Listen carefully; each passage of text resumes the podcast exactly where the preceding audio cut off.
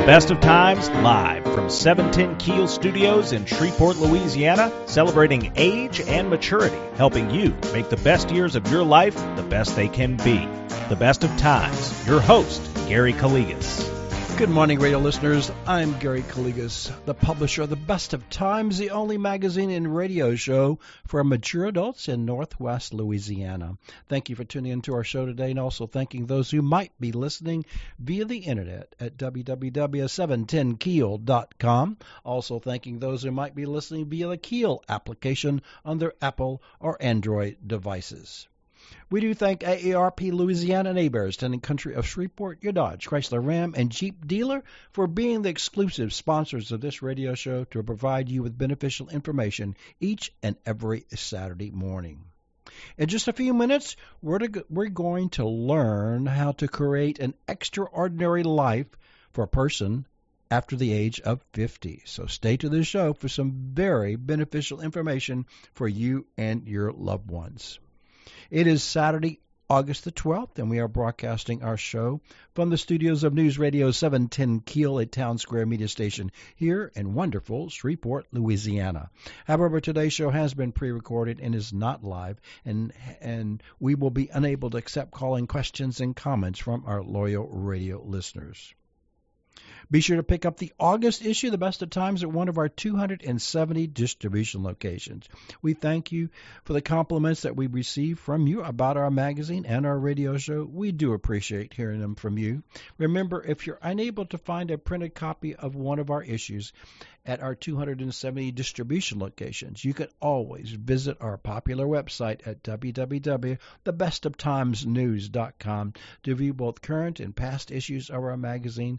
In addition, you can listen to previously broadcast shows here on the Best of Times Radio Hour, and you can view and download the 2023 Silver Pages Senior Resource Directory. Great news, our friends at Ernest's Orleans has brought back the Best of Times special dinner each and every Thursday from 4:30 p.m. to closing with fabulous meals at a highly discounted price of only $25.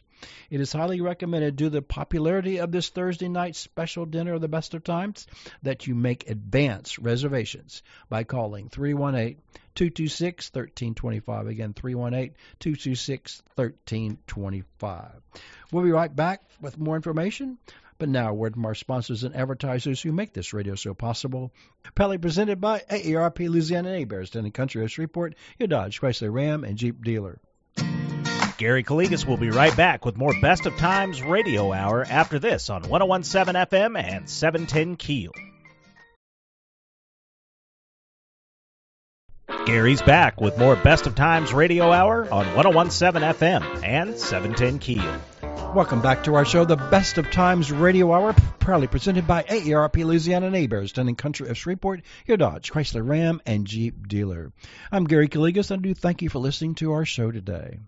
Joining me on my show is a very special guest, is Coach Michael Taylor, who is an author, motivational speaker, and also a radio and TV host. And I've asked Michael to share his thoughts found in his book entitled I'm Not Okay with Gray How to Create an Extraordinary Life After the Age of 50. So thank you, Michael, for joining us today here on the Best of Times Radio Hour. Well, Gary, I'm really glad to join you on the show. Thank you for the opportunity to share some positive news about growing older. That's the important thing. Positive news. What a, every, you know, at any age. I'm 73, but I I read his book, everyone, and I highly recommend it. Found it very positive, uplifting, and you know, those of you that are in the the younger stages or you know in the 40s and 50s, it's definitely an interesting book to read, and it definitely gives you some insights. And uh, and I love his his first terminology because I didn't at 50, I did I wasn't feeling like you know I'm getting a little gray hair at 50, uh, and and I'm not okay with that. I'm gonna keep moving on. I'm not gonna uh, just wind down. Right? Is that yeah, inter- interestingly enough, the title has actually absolutely nothing to do with hair color, but how how it came about is a, a friend of mine was teasing me because I do dye my I have a goatee and I do dye my goatee, uh-huh. and he said, so, "So why do you do that?"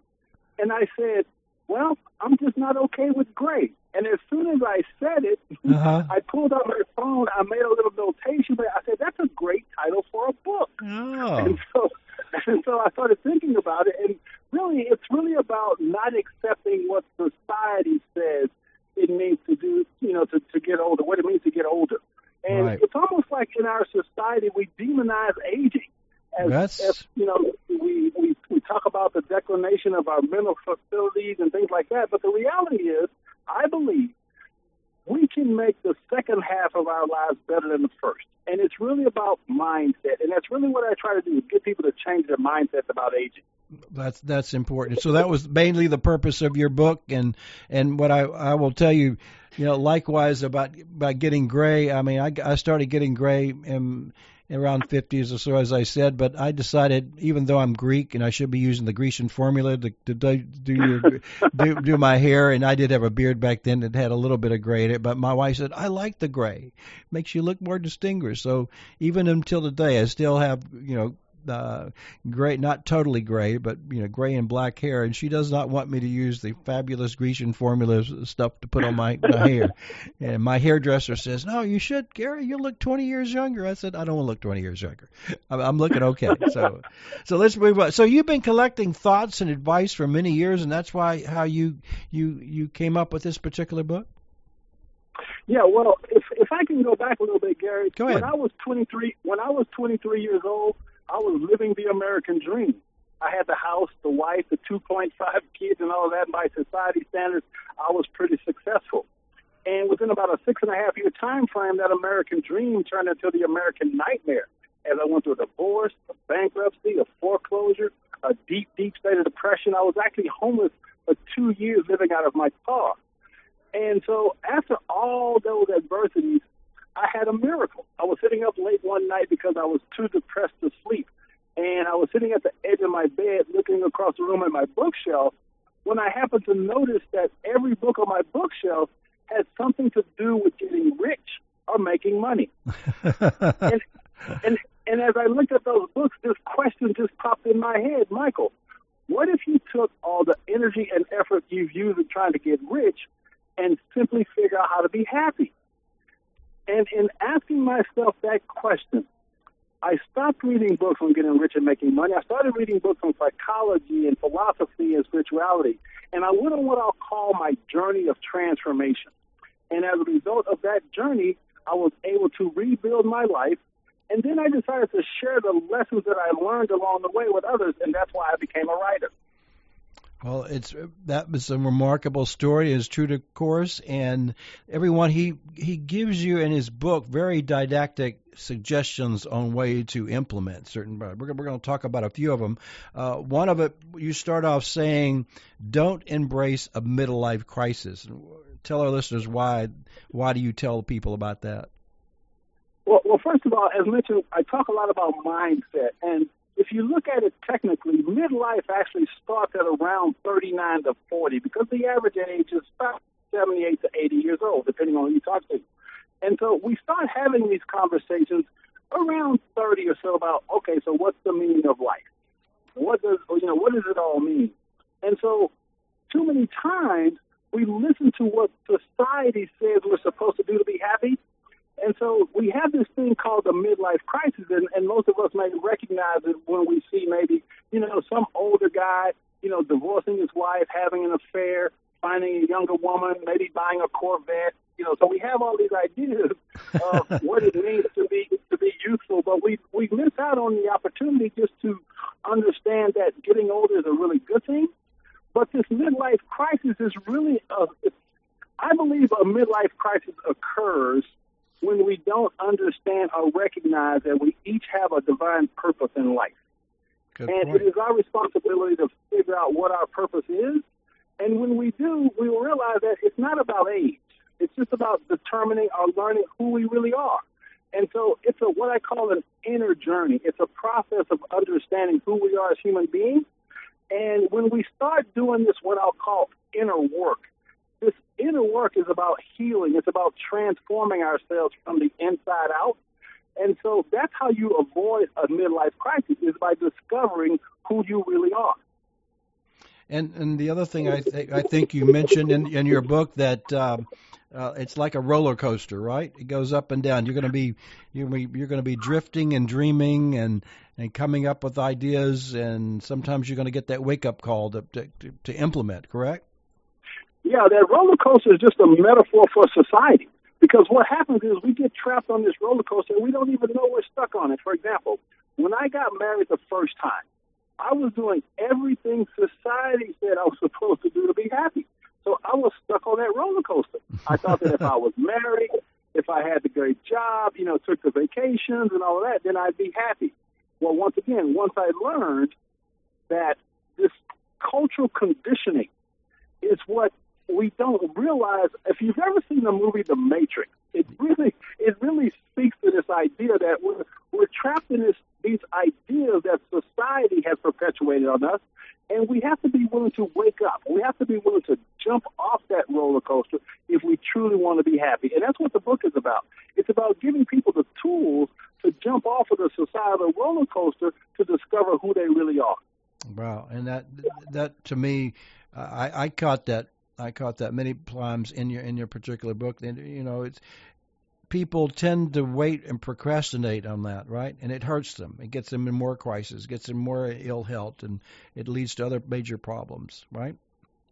Sure. And again, the, the challenge is we live in a culture and a society that's taught us to always focus on things outside of ourselves. For example, we think about the house, we think about the job, the careers, the bank accounts, those external things.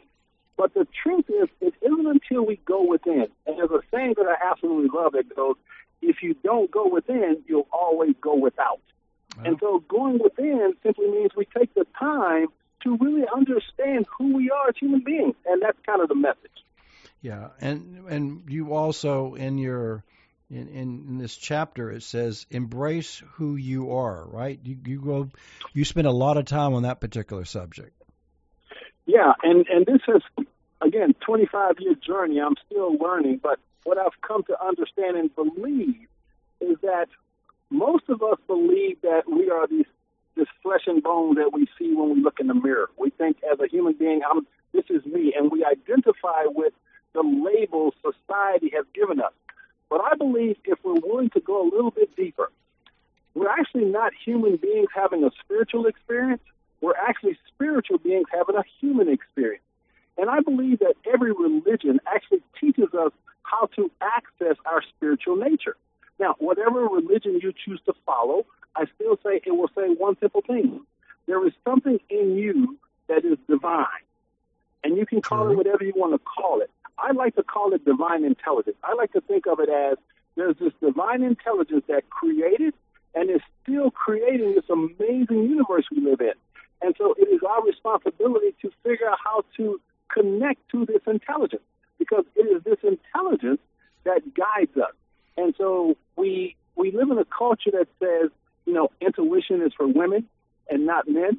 But men are just men can be just as intuitive as women because that intuition is really our connection to that divine intelligence that I just mentioned. Right.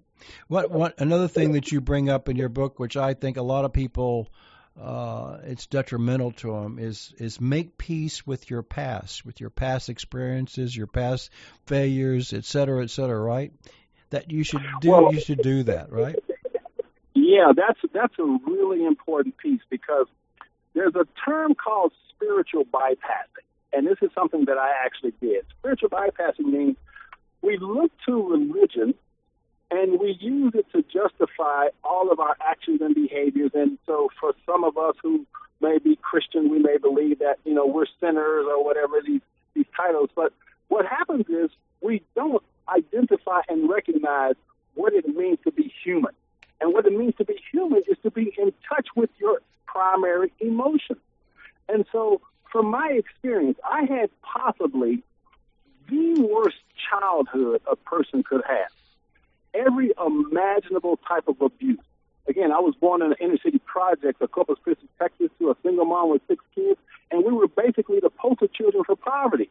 Mm-hmm. And so I've had all these adversities, but it wasn't until I gained the courage to go to therapy to look at how my traumatic childhood was still impacting my life as an adult.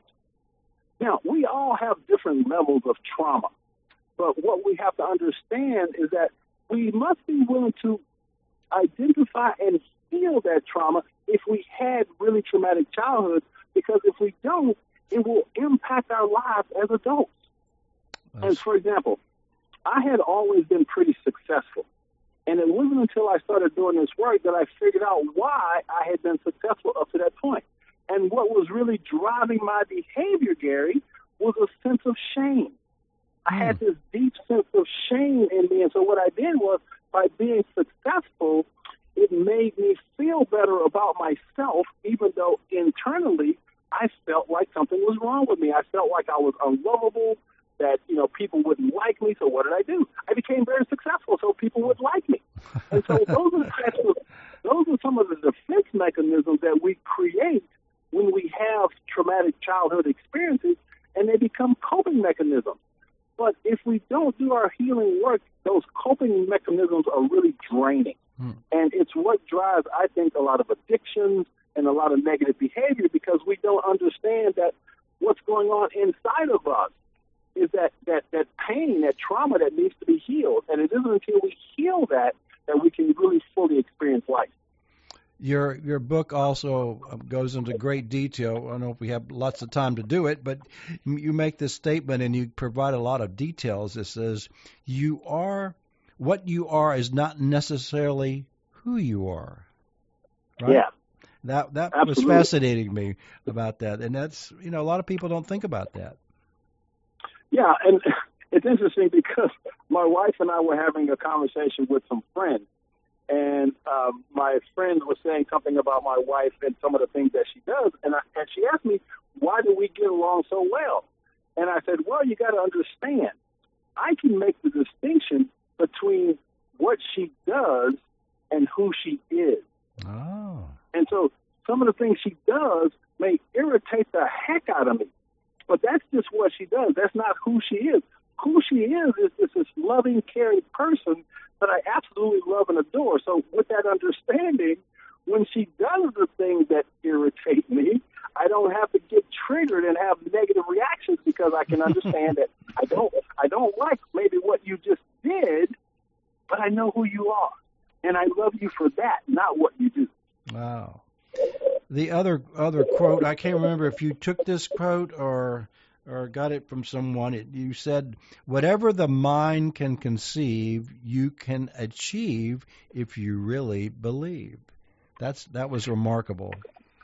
And when when I was thirteen, when I was thirteen years old, thirteen, my grandfather told me to read a book called Think and Grow Rich by Napoleon Hill, which I'm sure you've heard of the book yes. Think and Grow Rich.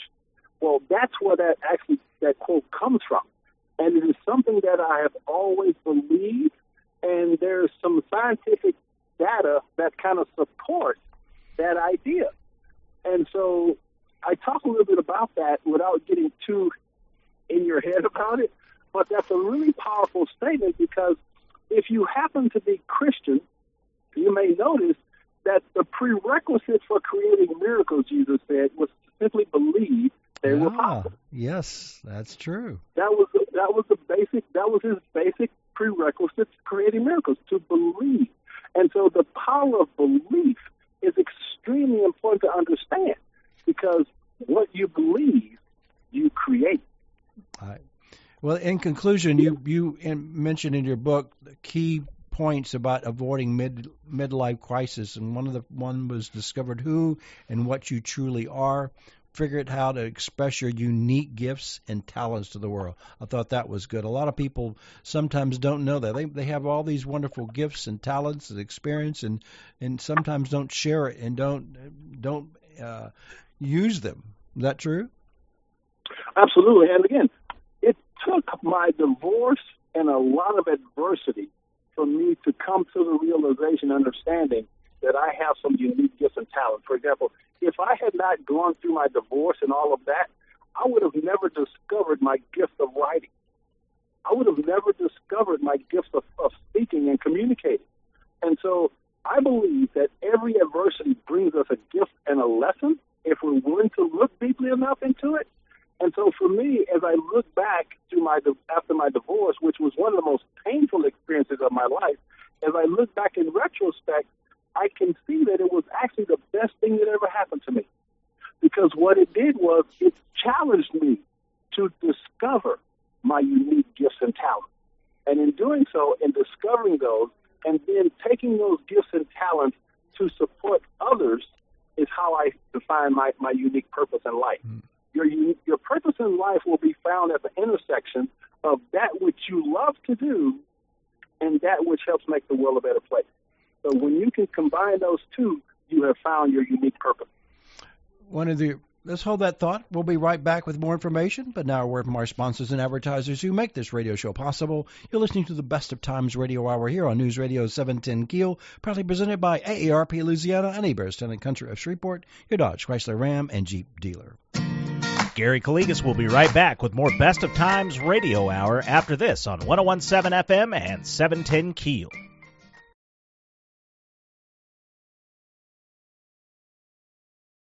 Gary's back with more Best of Times Radio Hour on 1017 FM and 710 Keel. Welcome back to our show, The Best of Times Radio Hour, proudly presented by AARP Louisiana Heberts, Town and Country of Shreveport, your Dodge, Chrysler, Ram, and Jeep dealer.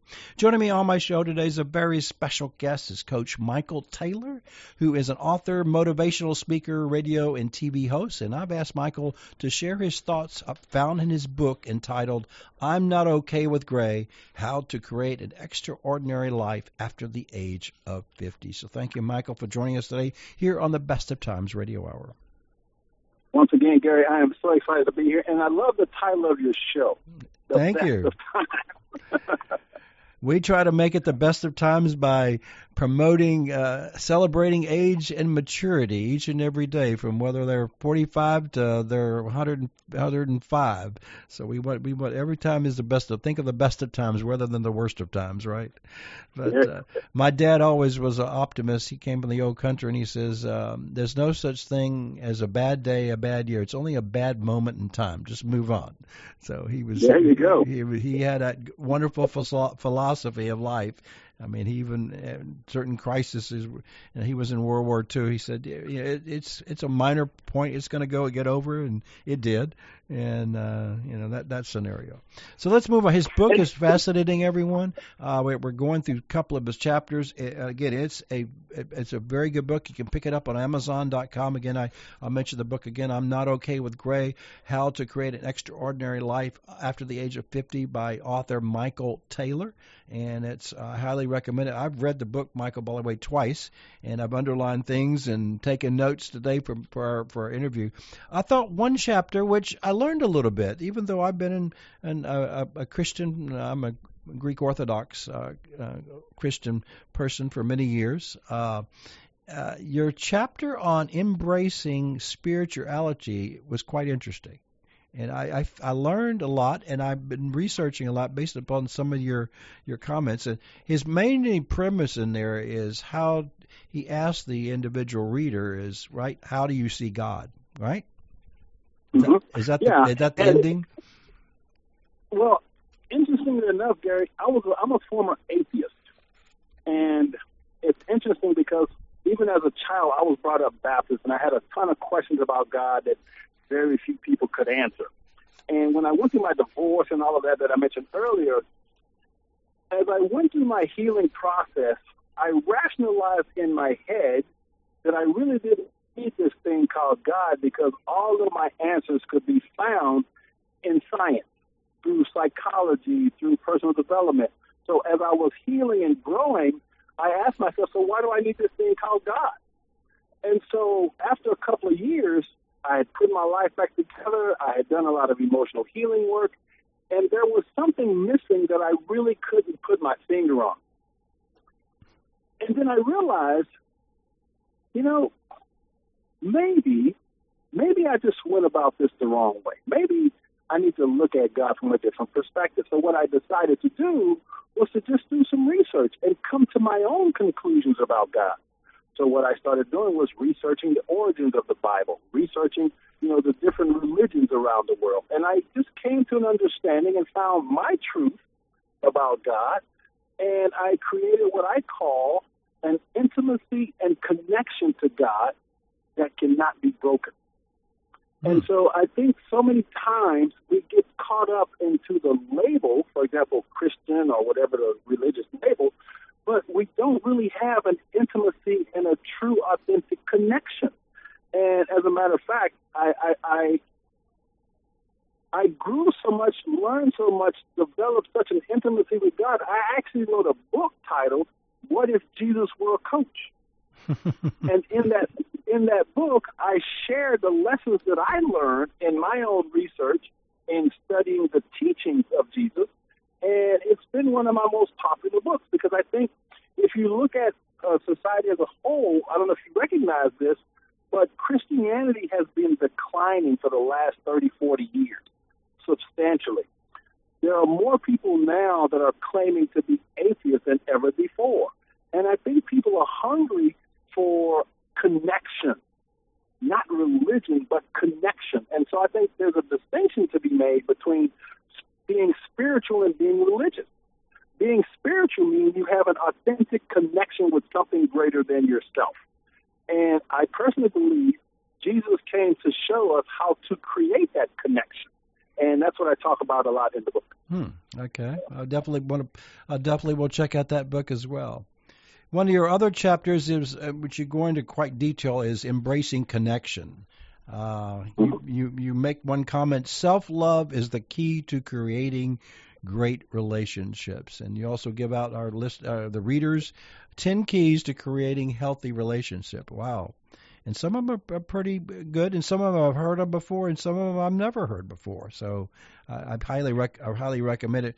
You can talk about a few of them. That probably don't have enough time to talk about all those, but uh, uh, well, I, I will share. I, I will share probably the greatest lesson I learned about relationships, Gary. This was this: after my divorce, I was really struggling with relationships because my relationships had a, a pattern. I would date a girl for three to four weeks and they would all say the same thing. I care too much about you to stay in this relationship. and they said this as they were leaving. Oh. And I'm thinking, wait a minute, how can you care about somebody and leave them? But this is what they all said. This is what they all had in common. They hmm. all said, I'm leaving because you're emotionally unavailable. Wow.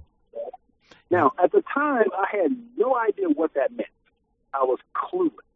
But now, after all the growth and the work that I've done, what I recognize is we all long for connection. In order to have connection, you must be connected to your emotions.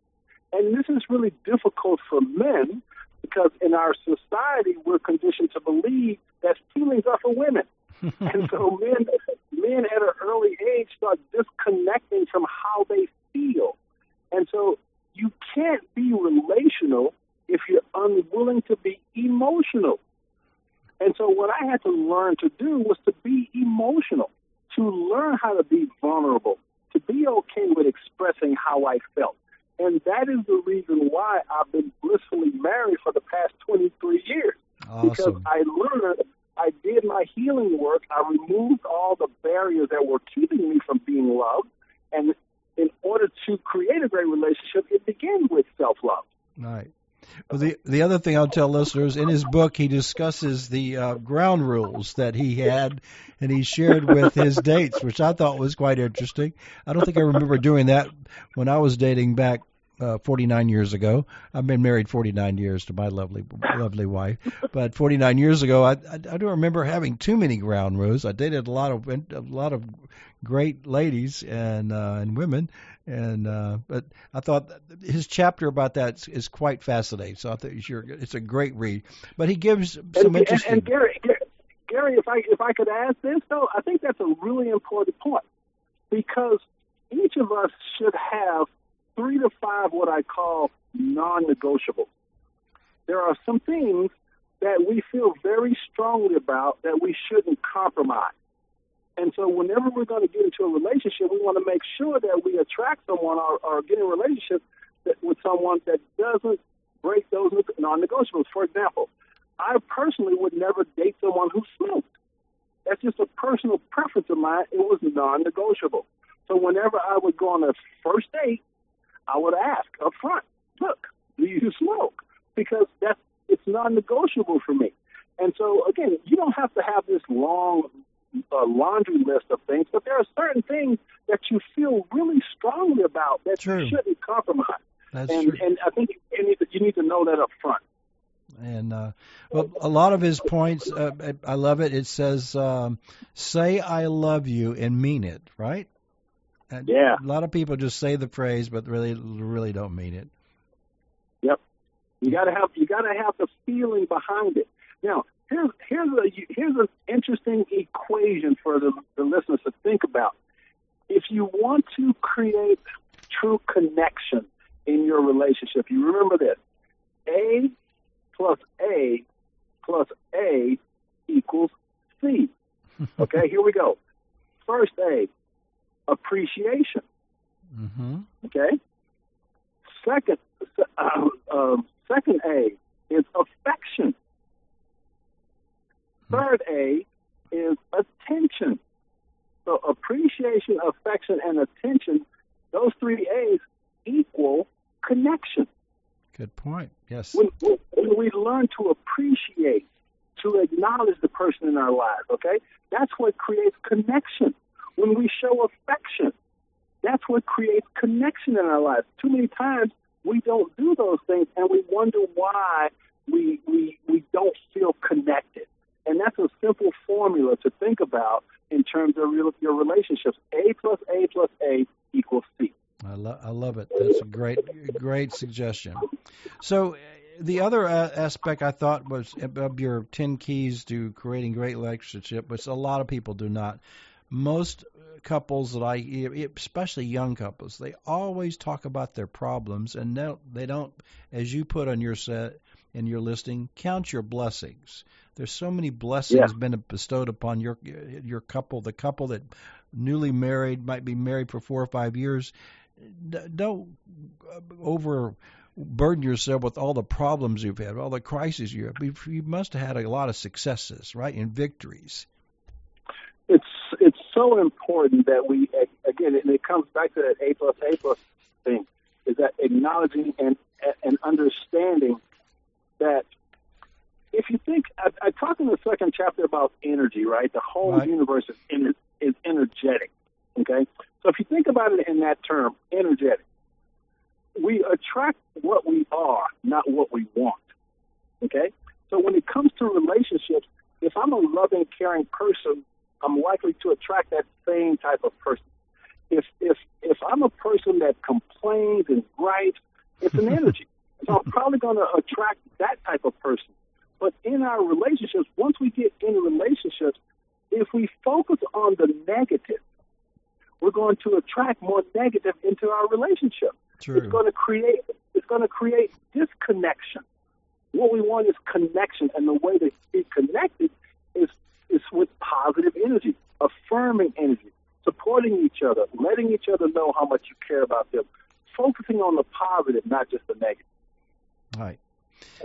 Uh, continuing on, he has many chapters in his books about embracing, but one of them is critical, especially when you when you when you tend to get that 50 and older. Um, young people tend to do it too, but I would say us is uh, embrace health and fitness, and he he mentions about uh, 10 or 15 items that uh, people in their uh, 50s and older should definitely take care of. And one of them, which I think a lot of guys don't still don't do, even even if they're in their 70s, is get that annual checkup. They say Yeah. they, they only want to go in it when it's crisis modes or when they're you know, beyond sick, and uh, they don't want to go get it, you know the things that may be underlying that may be causing sickness or serious injury later on. Well, I'm a I'm a firm believer that the greatest creation on the planet is a human body. Yeah. And so I believe the Creator knew exactly what it was doing when it created the human body, and it is absolutely perfect. Now, the problem is most of us don't take care of our physical body. And so if we think about our body as a vehicle, right? If you have a car if something goes wrong, you get a little light on your dashboard. check check engine, right? It says check engine. Yeah. So cars tell us when something's wrong with it. Well, the human body is the same way. It sends a signal. For example, high blood pressure. That's a check engine light. You have, if you have high blood pressure, you should be getting that checked. You should be taking care of it. If you have high cholesterol, that's another check engine light for the human body. The body is telling you there's something that needs your attention. And as you mentioned, Gary, most of us wait until something bad happens before we start looking or, listening to those check engine lights. But my recommendation is there is no reason why we should not have annual checkups. Most people, I'm assuming, that are employed, you can go and have your annual checkup for free. Right. Maybe pay a twenty, maybe pay a twenty dollar copay, but you can just do and figure out. Okay, so is there something that I need to look at? And if we would do that, we would prevent a lot of the tragedies in our society simply by taking care of our physical body. The other the other two that I really enjoy and I, I advocate to my when I do lectures in the area is is learn to relax in a form of meditation. I mean, it doesn't have to be really high intense meditation, but relaxing occasionally. Just you know, take breathing. Close your eyes, relax for ten or fifteen minutes. Uh, and uh, I, it, you know, I think you mentioned documented studies show that relaxing and meditation does work. It makes you more productive, and eliminates some some needs for other particular items. Right? Well, Gary, I've been meditating for more than thirty years, and I can say that it, it, it's probably the best gift that I've given myself because I remember a time when I would be so stressed out with thinking, I couldn't shut my mind off. I would get these what I call thinking headaches. Some people might call them migraine, but they were really thinking headaches where I just couldn't turn my mind off. And so a lot of people have a misconception about meditation. They think that meditation is about the process of making your mind go blank and there's nothing there. That's not possible. Meditation, meditation is simply a practice of paying attention to what you're thinking about. And so the practice is meditation, and the result is mindfulness. You may have heard that term, oh, mindfulness. Yes. Mindfulness, oh, yeah. mindfulness is just about being aware about what you're thinking. And so we are so inundated with information and data and stuff outside of us that our minds are constantly racing, racing, racing. But it isn't until we learn to slow that thinking down, learning how to just pay attention to what's going through our minds, that we can really learn to relax. Because the reason most people can't relax, the reason most people can't sleep, is because of the mental chatter in their head. it's just nonstop thinking about, I got to do this, I got to do this. What if this happens? What if that happens? Oh, I didn't, you know. So it's about meditation. Is really about slowing the mind down, becoming aware that you are not the thought that you're having. you are the person having the thought. And Right. if you're the person having the thought, you can change the thought. So we have the power to change our thinking, which can result in us learning to relax. Great, great advice. We'll hold that thought. We'll be right back with more information. But now a word from our sponsors and advertisers who make this radio show possible. You're listening to the Best of Times Radio Hour here on News Radio 710 Keel, proudly presented by AARP Louisiana and Heberts and Country of Shreveport, your Dodge, Chrysler, Ram, and Jeep dealer. Gary Calligas will be right back with more Best of Times Radio Hour after this on 1017 FM and 710 Keel.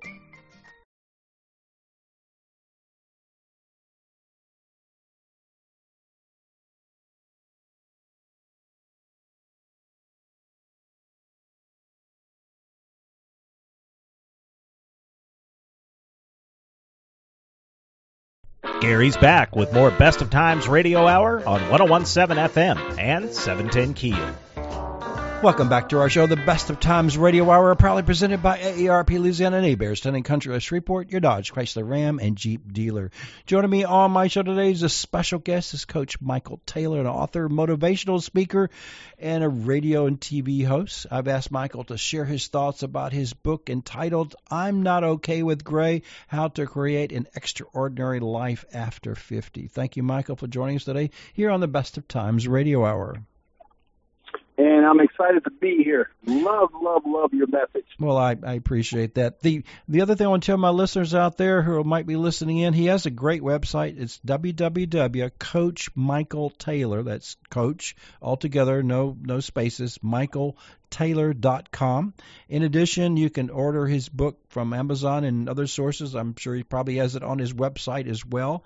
Uh, highly recommend it. I have read it twice and have learned something every time I've read it, Michael. And I, I got it dog tag and underlined and highlighted, and uh, I have it on I have it on my on my desk. And uh, before our interview here, I went I went over it, you know, skimmed through some of the topics here, and I said, you know, that's some really really good advice here he he goes on. We're not going to be able to cover all of his chapters. He goes on to uh, I think ten chapters, if I recall. Yeah, ten chapters, and the rem- each chapter is very didactic. I'm really impressed the way you go into it and give helpful hints and explain why is it important. Uh, and he, and he is mainly focuses on embracing. So he has embrace financial abundance. So. Uh, and what what I think your your story is have enough money so you don't have to stress about it. Is that what that was your premise of that that chapter? That's that's what financial abundance means. There's yeah. a lot of people out there promoting, you know, let's make six figures, let's make eight figures. You know, we, we put a lot of emphasis on that. But to me, financial abundance means I don't stress out over money. I can do what I enjoy doing without stressing out and having a gazillion dollars of credit card debt. And again, someone who had to go through bankruptcy and foreclosure and all of that, I just have a different perception of what financial abundance means. Now, at the same time, I have some huge dreams about building my company. And yes, I do want to make a lot of money. So in no way am I implying that there's anything wrong with making a lot of money. But if it's going to stress me out, no, I don't want to make a lot of money. So I just try to put emphasis on it's important to be financially responsible, but we have to move past this whole idea that our country promotes this idea of more, more, more, more, more. We always want more. And sometimes maybe we don't need more. We just need to appreciate what we already have. That's right. And that's kind of the message. That's kind of the message that I'm. And and I also, I'm sure you've heard of these individuals that may have a multi millions but never spend it, never enjoy themselves, never have any pleasures, never give it away. Uh, they just hoard the money and and then they die and that's it. I mean, they didn't enjoy their multi millions of dollars. Maybe they're hopefully they gave a will and gave it to family members and others, but uh, they didn't even enjoy. They stressed out on getting more and more and more. They wanted to accumulate and, and not and not make use of it. Yeah, and I think Gary, a lot of that, I think, comes from not recognizing our unique gifts and, and talents. Here's what I mean by that. Mm-hmm. I'm a huge fan of Whitney Houston. Yeah. Whit, Whitney Houston was such a gift, such a beautiful person, and she had on the outside everything. But on the inside, she was a troubled person. She didn't know, I believe, she didn't know that her voice was a gift from God. And so what happens is people accumulate all this wealth and they don't understand, first of all, the source, which I call source God. They don't understand the source and they don't understand that the reason they were given those gifts are to share them with the world. Not right. just to make money and, and to get fame, but to to have fulfillment by expressing those gifts and talents. So I'm a firm believer that yes, money cannot buy happiness. That's it can right. buy you pleasure. It can buy you pleasure, but it really can't buy you happiness. So the key is to understand, as I mentioned at the beginning, who you really are, find your unique gifts and talents, and if it includes making a lot of money, that will show up. But it may not need to have. You may not need to have a lot of money to be extremely happy. Right. So, in one of his uh, in this book, he again he has several chapters. I'd love to have more time. We'd have much time left. In the, in the closing minutes here, I want you to elaborate a little bit on your chapter, which I found most fascinating, and you even say it's your most important chapter, is the chapter on embracing joy, passion, and purpose. So, uh, I, I, when I read this, this is one of his most uh, lengthy chapters and more detailed chapters. And but I thought one of the comments you made is while doing it, while doing something that you really enjoy, time literally disappears. I thought that was great. Yeah, so there's there's three ways to know when you're doing what you really love. Okay, number one, when you're doing it, time literally disappears. For example, I love writing, and I can sit at my computer for eight to ten hours, and I swear it feels like ten minutes. Okay, so when you're doing what you love, time disappears. Number two, when you're doing what you love, you do it without the thought of compensation. True. You do it, you do it because you love doing it. Now, it doesn't mean you can't be compensated for it, but that's not why you do it. You do it because you love it. And then the third reason is you do it because you or you because you want to share it with others. Wow. And again, I think that, that that comes back to finding your purpose. When we find our purpose, our purpose will always be us being in service to others by sharing our gifts and talents. That's how we serve by sharing our gifts and talents. Because, for example, my love of writing is something that brings me a lot of joy. And so I share that with others by writing books. My books, in a lot of cases, inspire people to find their joy, find their purpose. So now I've created this circle of service to God by doing what I love, sharing it with others, inspiring them to do the same thing.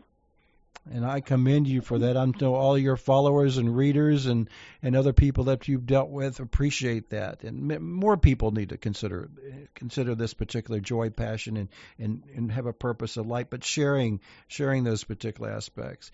Again, thank you, Michael, for taking time today to be on our show. It's fascinating. But be sure to pick up his book. Uh, and I'm not okay with gray: How to Create an Extraordinary Life After the Age of 50 by Coach Michael Taylor. Available on Amazon and also visit his fabulous website, www.coachmichaeltaylor.com. Thank you again, Michael. Best wishes to you. Best of luck and continued success. And uh, again, appreciate having you on my show and hopefully might have you on the show in the near future again. All right, Gary. Thank you again, once again, for your incredible platform. I really appreciate it. Thank you a lot, sir. Have a good one. Don't, don't forget to pick up your personal copy of our magazine at one of our 270 distribution locations. May God bless you and your family. God bless America. Have a great day and a great weekend. Thank you again for listening to our show. I'm Gary Calligas, wishing you and yours the best of times, both today and every day. Have a great day. Thanks for listening to the Best of Times radio hour here on 1017 FM and 710 Keel. Be sure to tune in next Saturday at 9 a.m. for more Best of Times. This is 1017 FM and 710 Keel.